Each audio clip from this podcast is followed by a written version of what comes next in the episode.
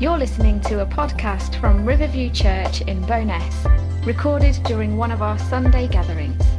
For more information about Riverview Church, or service times, or contact details, go to riverviewchurch.uk or find us on Facebook at Riverview Bowness. Well, good morning. As the kids and the leaders go out, does anyone know what the Scotland score was? I'm serious. anyone? It was bad when I left home. it was bad. Oh, okay, it's bad. All right, we won't talk about that. Thanks for Jesus. Come on. The Lord obviously didn't really want me to look at that because I looked at the app on my phone and it didn't tell me. it hadn't updated, so uh, it's probably better that we're not distracted any. Uh, it's great to see you this morning. My name's Tom. I'm one of the leaders here. And this morning I'm, I'm particularly excited because we're launching a new series in the book of Acts this morning. And we really believe we're not just doing this because, you know, our daily reading plan has brought us here and, and this is the next book to look at. We, we really believe that this church is at a juncture in this town um, where we have the ability, if we wait on the Lord, to see something released in this town of His presence. But we want it to be authentic. We want it to be the King of Glory. We, we don't want to be making up what we're doing. We don't want to be sort of like boosting each other and, and stuff like that. We want Jesus to move in this church and in this town. Amen. And, and, and really, if He's moving here, He will be moving out there. Mm-hmm. But, but these walls need to fall down. And I believe that's the word for this morning. I haven't planned that. These walls need to fall down. They're built to give us a safe place to worship, dry, warm. But the walls need to come down. And we need to remove ourselves from safety mm. and place ourselves into the safe care of the Saviour mm. as we minister in this town. So this new series is in the book of Acts. It's written by Luke. He was a physician, he was a doctor, and uh, it's actually a continuation of a previous letter that he had written uh, to a guy called Theophilus. Uh, Theophilus means lover of God, which is a great name for somebody. Uh, but that would be my name. I'd be delighted with that, lover of God. And he's, he's giving an account. And he starts off by giving a, an account of Jesus and the wonderful, miraculous things that he's doing. But he moves from that in this next account to talk about Jesus through the Holy Spirit. It's a, it's a continuation. It's not even a sequel like that was part one, this is part two. It's a continuation. The two books together are about the acts of Jesus and the Holy Spirit in the early church. You see why we're passionate to be preaching this. Now, if you're looking for really deep teaching, then wait, next week Ian will be preaching the second message. But I believe that God's got something amazing for us this morning. And I want you to know this nothing in this account is random. There's not a word that's written unnecessarily. Even as Jesus asks the disciples to wait 10 more days effectively. And Ian will unpack that a little bit next week. Why? Why wait 10 more days? And if you haven't already seen it, we put on Facebook uh, an introduction by a, a, an amazing project that's come out of America called the Bible Project. And they have sought to go through theologically every book in the Bible and present it in an illustrative kind of way, in brief, that kind of lets you see an overview of every book of the Bible. So go to our Facebook page if you haven't seen this video and just click play, because that will give you some of the great, rich context uh, as we come into this wonderful book. And today we're going to start with Acts chapter 1. Now, I became a Christian in 1997. Okay, so that makes me 22, I believe, as a, believer. I wish it made me 22 as an actual man standing here this morning. I, I, actually had an understanding of some of the things of God because already my, my older brothers and sisters had got saved. Uh, and so already they were moving in the things of God and, and, and, witnessing to me and preaching to me. And even though I kind of pushed them to one side. I was 20 years old and I was like, I don't want to hear that. I want to do things my own way. I kind of believe God, but He's my pocket God. I'll believe on, in Him on my terms, you know. And, and so I'd go about doing whatever I fancied.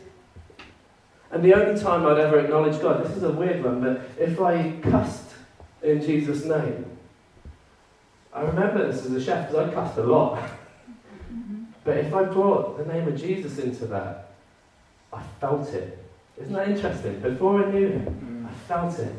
But in 1997, I surrendered my heart to the Lord Jesus. And I had some expectations at this point because I'd seen God work in the lives of people around me. And my expectations were this marriage and ministry. Those are my expectations. Honestly, I didn't mean this arrogantly, but I woke up the next day all full of fire and vigor and I was excited. A brand new world. It was like I was seeing things in colour for the first time in my life. It's like we got rid of that old black and white set and we got the, the, colour set in play. The world looked different to me. And I thought, right, this is it. Now I expect by the end of the week, God will give me a wife. and by the end of next week, I'll be a pastor somewhere. I'll be in full time ministry. I even, the first church I went to, I sat down with the elders. I'm not kidding, this is month one. Some of the elders of the church invited me around to their house. This crazy, recently saved boy, and I was bouncing off the walls everywhere. And they were a very traditional evangelical church. Their hands never went higher than that unless they wanted a cup of coffee. they were such lovely people. But they invited me, one of the elders invited me around and they, they were chatting to me, uh, really excited because I was the first person that they'd seen get saved in a little while in that church, and I was just full of fire. And, uh, and I remember sitting down and saying, well, you know, I guess now I have to go to Bible college and then I'll be a minister in three years' time. and they were like, well, slow down a little bit. You know, it was 10 years before I got married. It was 20 years before I got ordained as a pastor. 10 years. 10 long, hard years. Honestly. And the amount of times I tried to sort of chivvy God along in it. You know, come on, Lord. What are you waiting for? I, I tried to preempt him almost on every turn, both for ministry and for marriage. I wasn't satisfied to wait for God to reveal what he wanted to reveal. And so, I'm not kidding, this is embarrassing, you know, Jess is going to just like. Literally, every woman with it, I had a 10 year rule. my 10 year rule was five over, five under. That was my rule. So if somebody was six years older than me, forget it. If somebody was six years older than me, forget it. Five over, five under. That was my rule. And, uh, and so every woman, I'm not kidding, who I met who was single in that bracket, um, I, I, suddenly imagined, well, this must be the person. this must be it. This must be the woman I've been waiting for that God's got for me. Can you imagine the amount of heartache I caused myself and other people through that? I swear there are people in Gosport that would still avoid me today if I went to high. Honestly. And I really thought I knew something about ministry. Right from the start, I thought I had something to bring, like, God, you're so lucky that, I've, that I've surrendered my life to you. You're so lucky that you've got me in your camp now because we're going to tear this place up. How I saw it. And I went to this church and I was like, let me teach you. let me teach you guys about the Holy Spirit. and they let me lead worship once. it was literally once, and, and at some point during the service, I said, let's just pause and let the Holy Spirit move. It was amazing. Like, but I did it from a place of arrogance and a place of thinking that I knew best. It was amazing because God's so good. Yeah. And some people were healed. Some people started speaking in tongues. I think the people next to them were like, what's going on here? But I had a conversation with one of the elders the following week. And he said, well, maybe I'll lead it with you next time. And that was a different thing, but it, my arrogance was the problem heartache, confusion, frustration, jealousy. I, I tried to force what God was doing, and then at Sunny Hill, I thought, now this is it. I just done Bible college, came out of Bible college, I've got my degree in theology. This is going to be the moment. Brian Campbell was the pastor, and Brian, you're going to ordain me as your assistant pastor now. no. he had a chat with me and said, we haven't got any money in the, in the budget, so can you find a job? So I went to find a job and I found a job as a teacher. And as a teacher, it kind of took so much of my time that when it came to uh, ordaining a youth pastor, they ordained Dominic Bird. Now, for those of you that know him, Dom is a fantastic guy. He's now the lead pastor of Sunny Hill. And even back then, uh, God had his hand on his life. He was younger than me, probably a bit more naughty than me. but God had his hand on his life, and he know that broke my heart. And then a few months later, they brought another pastor into the uh, into ordination in the assembly, Pastor Phil Coleman, who's got the most amazing teaching gift. And we've just had the privilege of seeing that flourish. But again, my heart was broken a little bit. And I had to take these two guys aside at one point and just say, look, guys, I've been struggling with jealousy because I felt that the positions that you got ordained to in this church, they should have been my positions. Again, I was trying to force God. I was trying to run ahead of God. Whatever you think God's spoken over your life, whatever inkling you have regarding His plans for you and His purposes for you, whatever ways you feel that He's gifted you, if you try to force it, or rush it, or force Him, or rush Him, then you end up setting yourself up for disaster. Mm-hmm. And actually, you're probably going to hurt people around you as well. Mm-hmm.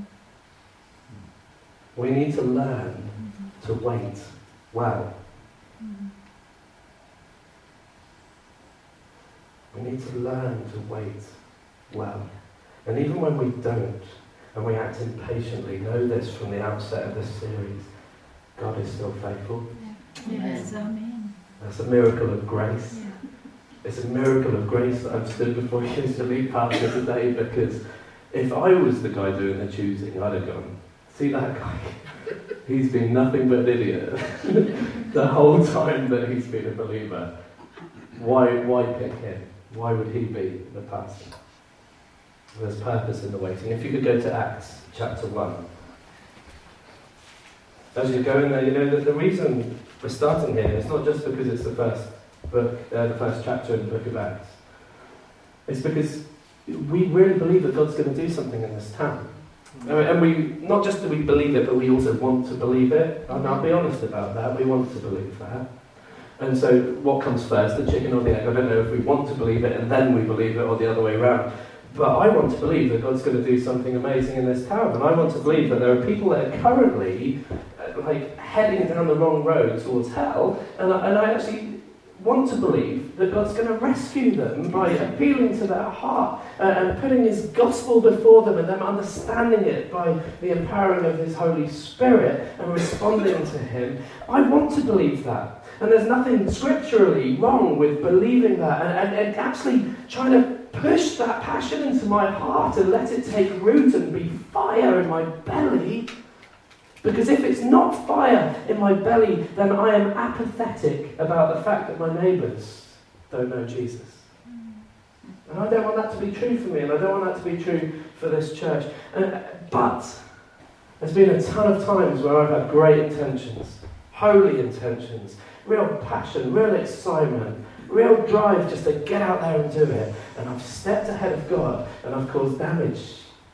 so, as a church, we want to fire up that passion for His name in this town, but at the same time, we want to wait and listen and say, God, you lead the way, you first.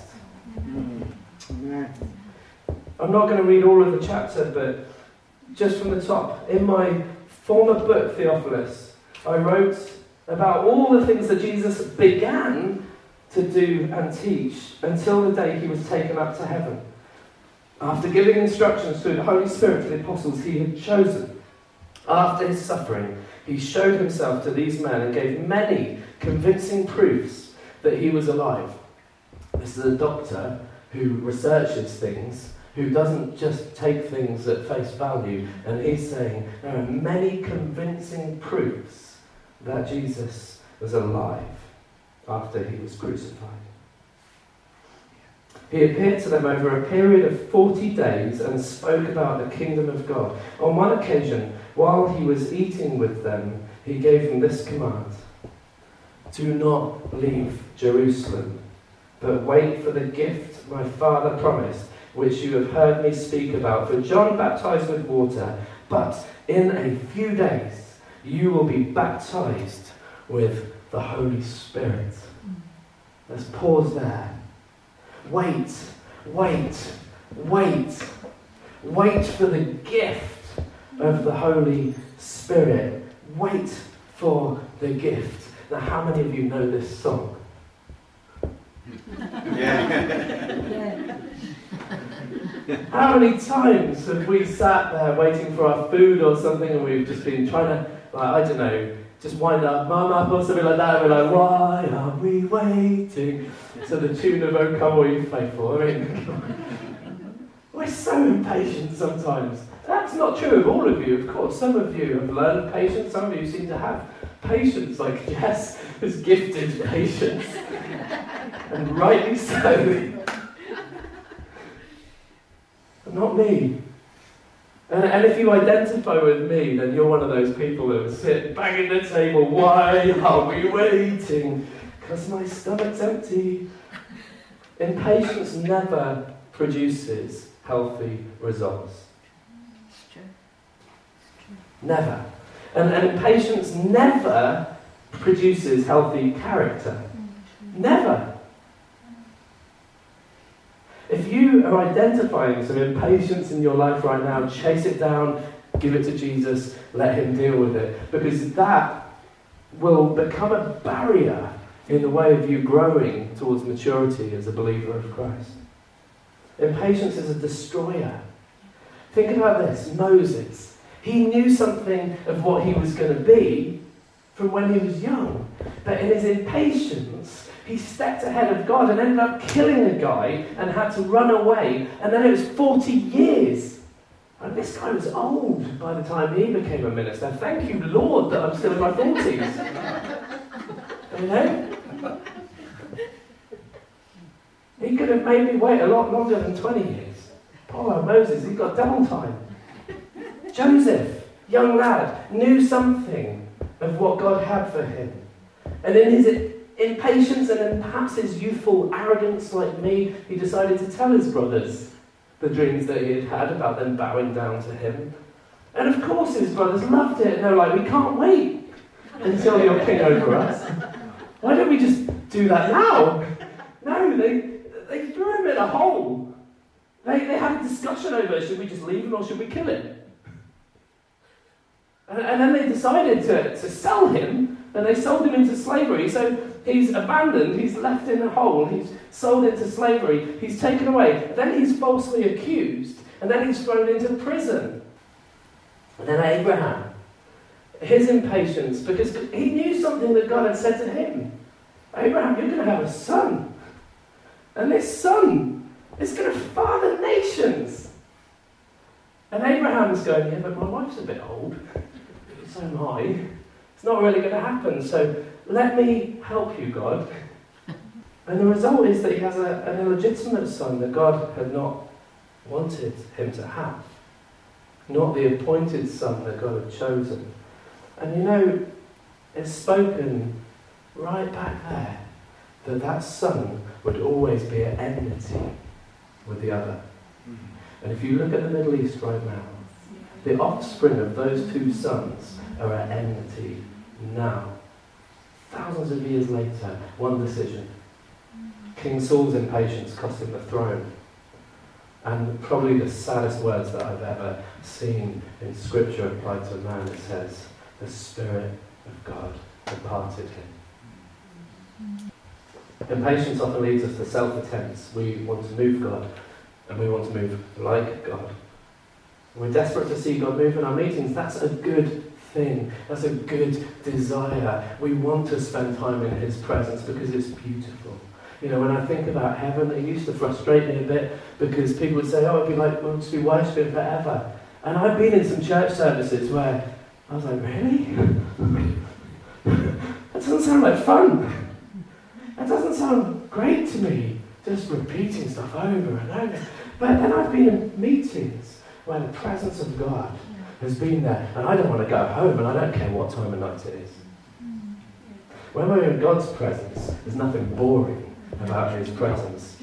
There's nothing, nothing that is wasted or purposeless or frustrating or anything like that about God's presence. When we know the authentic presence of God in our midst, it's exciting, it's humbling, it's powerful. It makes us fall to our knees in awe, and it stops us watching the clock. And the thing is, we come into meetings sometimes and we're thinking, this is taking a while to get going. How can I, you know, kind of chivvy this along a little bit? And unintentionally, sometimes we can be responsible. I can be responsible for trying to force God into the room. so it's right that we're desperate for God to move, but we don't want to manufacture, we don't want to replicate, we don't want to copy. You know, the worst thing is that we can learn to do church so well that well, it's almost like we don't need God to be in the building. But think about it, like, we know how to sing well, we know how to listen well, we we know how to pray well. But we want God to move authentically. And, and Jesus says, wait in Jerusalem here. What he, what he doesn't say is wait and get yourself some tuition. He, he doesn't say that. I, I want to say this carefully because what I'm not going to do is say anything about Bible colleges or, or Holy Spirit kind of colleges. But what the Holy Spirit gives you is a gift. You can't learn it like you can learn to build a house. You can't learn it like you can learn to make a good omelette. What, what you can now here's where this is difficult because what you can do is encourage mm. somebody to recognize a gift in their lives. Mm-hmm. And what you can do is fan that gift into flame mm-hmm. what you can do is spend time alongside somebody, fathering them, mothering them, mentoring them, and saying, you know, you've got a gift here. Now have the courage to use that gift. Put it into practice. Don't worry if you get it wrong at first, but have confidence that God will lead you. But you can't teach the gift from grassroots. And we'll come to this in a couple of weeks' time, so I'm not going to stay here too long. But, but none of the disciples on the day of Pentecost went to language school and got their TESOL and their whatever else kind of qualifications. None of them did that in that short space of time when the Holy Spirit came upon them. Yet, when they started speaking, people heard in their own language. Instantly. It's a gift. There was no learning involved. It was a gift. And then you learn how to use the gift. You learn how to put it into operation. You learn how to be faithful to God in the uh, execution of that gift in the life of the church because it's there. Everything the Holy Spirit gives and everything the Holy Spirit is, is to point like one giant signpost in one direction Jesus. Mm-hmm. Everything. And if we're doing stuff in church, whether it's from good intentions or not, that is not giving that massive signpost to Jesus, then we need to be quiet. It's Jesus. It's all about Him. It's always been about Him. So waiting means trusting God. It means trusting God for a breakthrough of power in our lives. You can't rush God into the plans that He intends for you. The purposes that He has for you. You can't force him either to adhere to the plans that you have for yourself or that you have for him. You can't rush him, you can't force him. Throughout Scripture, waiting patiently is seen as a good thing, and waiting with impatience is a bad thing. Psalm 40, if you're just jotting these down, they're not going to come up on the screen, but Psalm 40, verses 1 and 2. I waited patiently for the Lord, and he turned to me, and he heard my cry. He lifted me out of the slimy pit, out of the mud and the mire, and he set my feet upon a rock and gave me a firm place to stand. Why? Because I waited patiently for him to do that. So it might be that you've got your feet in the miry clay right now. Wait patiently Don't struggle. If ever you've been caught in quicksand, which I doubt any of you have been, but we all know the rule. Don't struggle. If you struggle, you go in deeper. Wait patiently. Wait for rescue. If you wait for the Lord patiently, He will hear your cry. He will come to your rescue. He will lift you out of that miry clay and put your feet on a firm place. Lamentations 3 25 and 26. The Lord is good to those whose hope is in Him, the one who seeks Him. It is good to wait quietly for the salvation of the Lord. Now, Lamentations is written by a really cheerful guy called Jeremiah. He's a happy chappy. He's called the Weeping Prophet. And, and, and the first three chapters uh, of Lamentations, he's crying out and he says things like, he's talking to God or he's talking about God, and he says things like, He's crushed my bones. He's, he's, he's made me eat gravel. He's, he's pierced me. He's, he's pounced on me like a lion to devour his prey. He's talking about God. This is not a guy who's in a happy place. And yet, through that, he learns wait patiently for the Lord. It is good. To those whose hope is in him, to wait patiently and quietly for his salvation. And then in Romans 8:25, but if we hope for what we do not yet have, we wait for it patiently. Mm-hmm. Therefore, we wait well by waiting patiently. Mm. But what are we waiting for? Well, if you just look in your Bible at Acts 1 again, look at verse 8. And it says, But you will receive power when the Holy Spirit comes on you, and you'll be my witnesses in Jerusalem and in all Judea and Samaria and to the ends of the earth. Now, I don't want to take away too much from Ian next week, but Jesus says to his disciples, Wait here until you receive what? Power. Power. The gift of his Holy Spirit. To receive power or empowerment through his Spirit. Now, the Greek word here is the only one I'll give you today. It's dynamis. Dynamis. And it's the same kind of root word that we use for our words like dynamic but also, I don't know if you're of an age where you can remember before batteries were invented, you know, um, your, your lights on your bikes were the dynamo things. Do you remember those? And you used to put this like cog onto your wheel, and as you pedalled, uh, there was friction, and, uh, uh, and the, the, the tyre of your bike forced this cog to go round, and that caused electricity build up, which then fed through the wires to the lights and gave light and power to your way.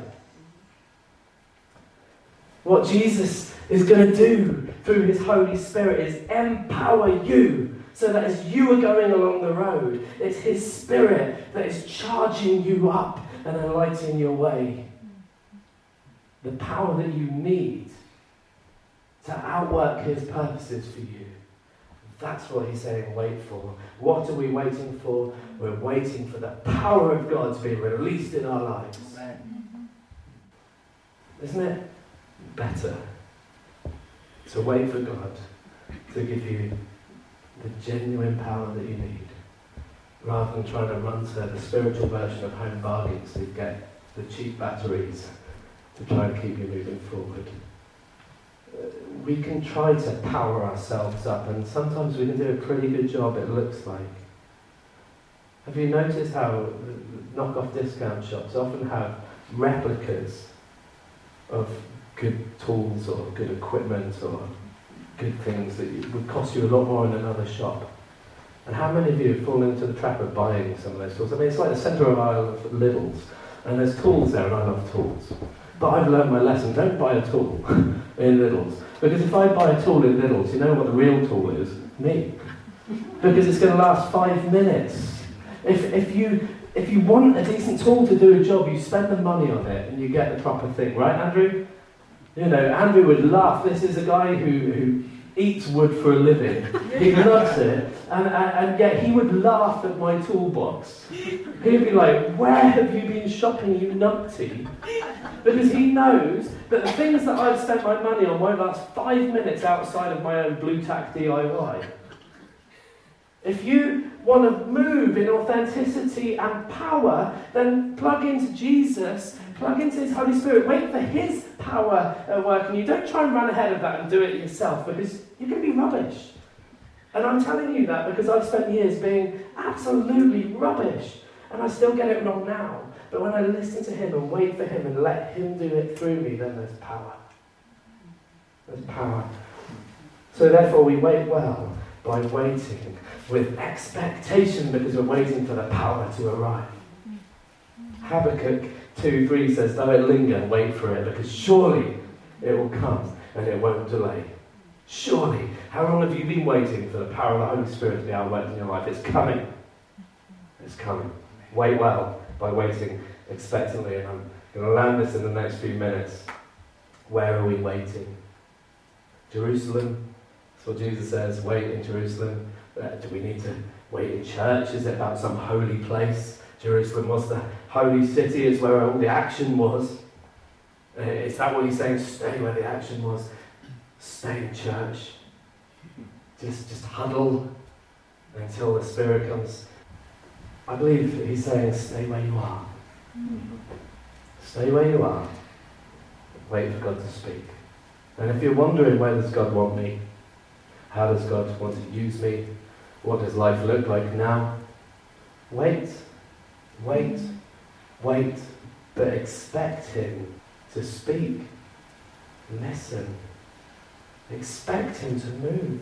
Expect Him to let you know. He wants His plans and purposes for you to be known by you. He's not hiding them. It's not like this is some Christmas calendar where you've just got to try and, you know, find the number 12 and then peel back the door and get the chocolate. This is God having plans and purposes for you, and He wants you to find that. He wants you to hear His voice. So wait, and He will speak. It's not about showing God how committed you are to church, how good a believer you are. Maybe if I just behave in this way, God will speak to me. God wants to speak to you, even if you are having your first steps as a believer of Christ. Even if you've still got a ton of rough edges to work off, He wants to speak to you. He can speak to you. He will speak to you. You need to listen to Him. And Jerusalem was a staging post for what God had planned.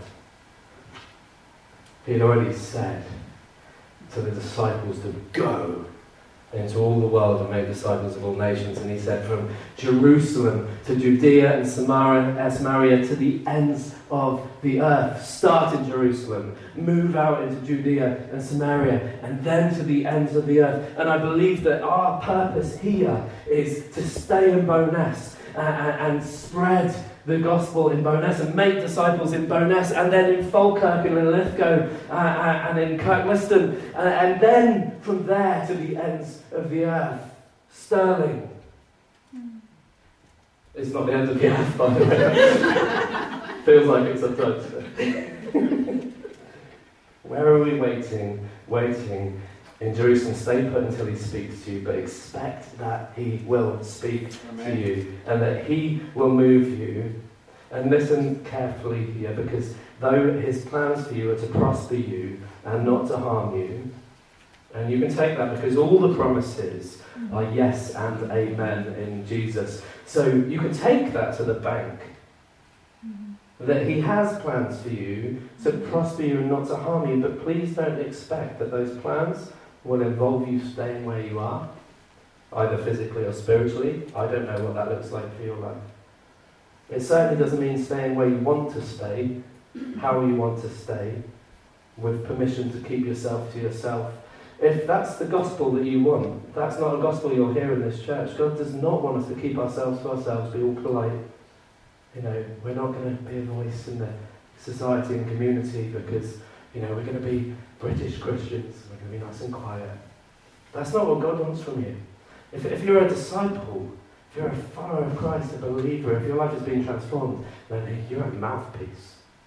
And also, his plans to prosper you and not to harm you, that, that doesn't necessarily contain constant comfort, financial gain, easy life. That's a misunderstanding of what prosperity means. When God says prosperity, He's talking about your heart, He's talking about your soul, He's talking about your character. It may be that He prospers you financially, but if He does that, it's so you can give it away. It's not so that you get a comfortable life. Pick any disciple. Pick any character through the book of Acts. How did they die? Just consider that. Hmm. How many of them got to 90? Peacefully drifted away. Now, I'm not saying that we're all going to get martyred here. You'd be glad to know. But let's not expect that when we follow the call of God in our lives, it's going to be like all comfortable. You know, isn't it lovely to be a believer? But yes, it is. It's lovely because we know Jesus, who's the Redeemer, who is the risen one, who is the one that holds the keys to heaven the one who holds your heart in his hands, the one who has the power not just to destroy our body, but he has the power to destroy our soul as well in fire, and yet in Christ. Therefore, there is now no condemnation. Amen. So, how do we wait well? We wait until we know he's spoken, we wait until he's equipped us with power we use our time wisely. We're not just going to sit and put Netflix on while we're waiting for Him to move in our lives. We're going to seek Him. That's part of what waiting means. We're going to seek Him. And this, we're going to serve Him. We're going to serve Him. When Peter's mother was, was brought out of sickness, the first thing she does, she waited on the Lord. That doesn't mean she sat at his feet, crossed her legs, and went, I'm going to wait until you say something. She served Jesus. Mm. So as we wait, we seek Him, we serve Him. But we wait Him to speak. We study. We ask. Mm. We hunger for Him. And we're patient. We rest in assurance because there's purpose in the waiting. My word, we want the authenticity of the move of the Holy Spirit in this church. We're a Pentecostal church, guys. We believe that God moves today in the same ways that He moved back then. But we want it to be God. We don't want it to be manufactured within these walls. We want it to come from heaven. Give him the room to move. You'll be amazed at what he will do. You'll be amazed. And listen, even if our impatience has got the better of us from time to time, as it did with me, with the many people, thank goodness I waited for Jess. Thank you, Lord. Because even in our impatience, there's still hope, because what the enemy intends for harm, God intends for good. Sometimes the enemy will intend for harm our stupidity. And he'll, he'll leverage that, our rashness, our foolishness, he'll leverage that and try to hurt us with it. But God takes that, whatever it looks like, and turns it around for our good. And the first thing that he's doing is he's changing your character. He's sanctifying you from the inside out. And he's declaring over you, child of God. So, Lord, we commit ourselves to you this morning to wait for you in patience, surrendered to you. Help us to walk in step with you. Help us neither to run too far ahead of you nor to lag too far behind. Because we want to move where you're moving in this town, because that's where your authority and your power is. And when we do that, we know that you're going to move in power in this town. We're praying. We're praying for these households around us, even now, next door, both sides across the road. We're praying that salvation would rush down these streets like a flood. Like a flood. God, on the day of Pentecost, there were three 3,000 people that were saved because they had heard the word of a fisherman who had no learning and no education. And yet you spoke through him by the power of the Holy Spirit, and lives were transformed, and the church grew for your glory. Do that now in 2019 and in 2020 in Bo'ness. Would you do that? Flood this place with your presence. Holy Spirit, we welcome you to come. Let's stand together, church.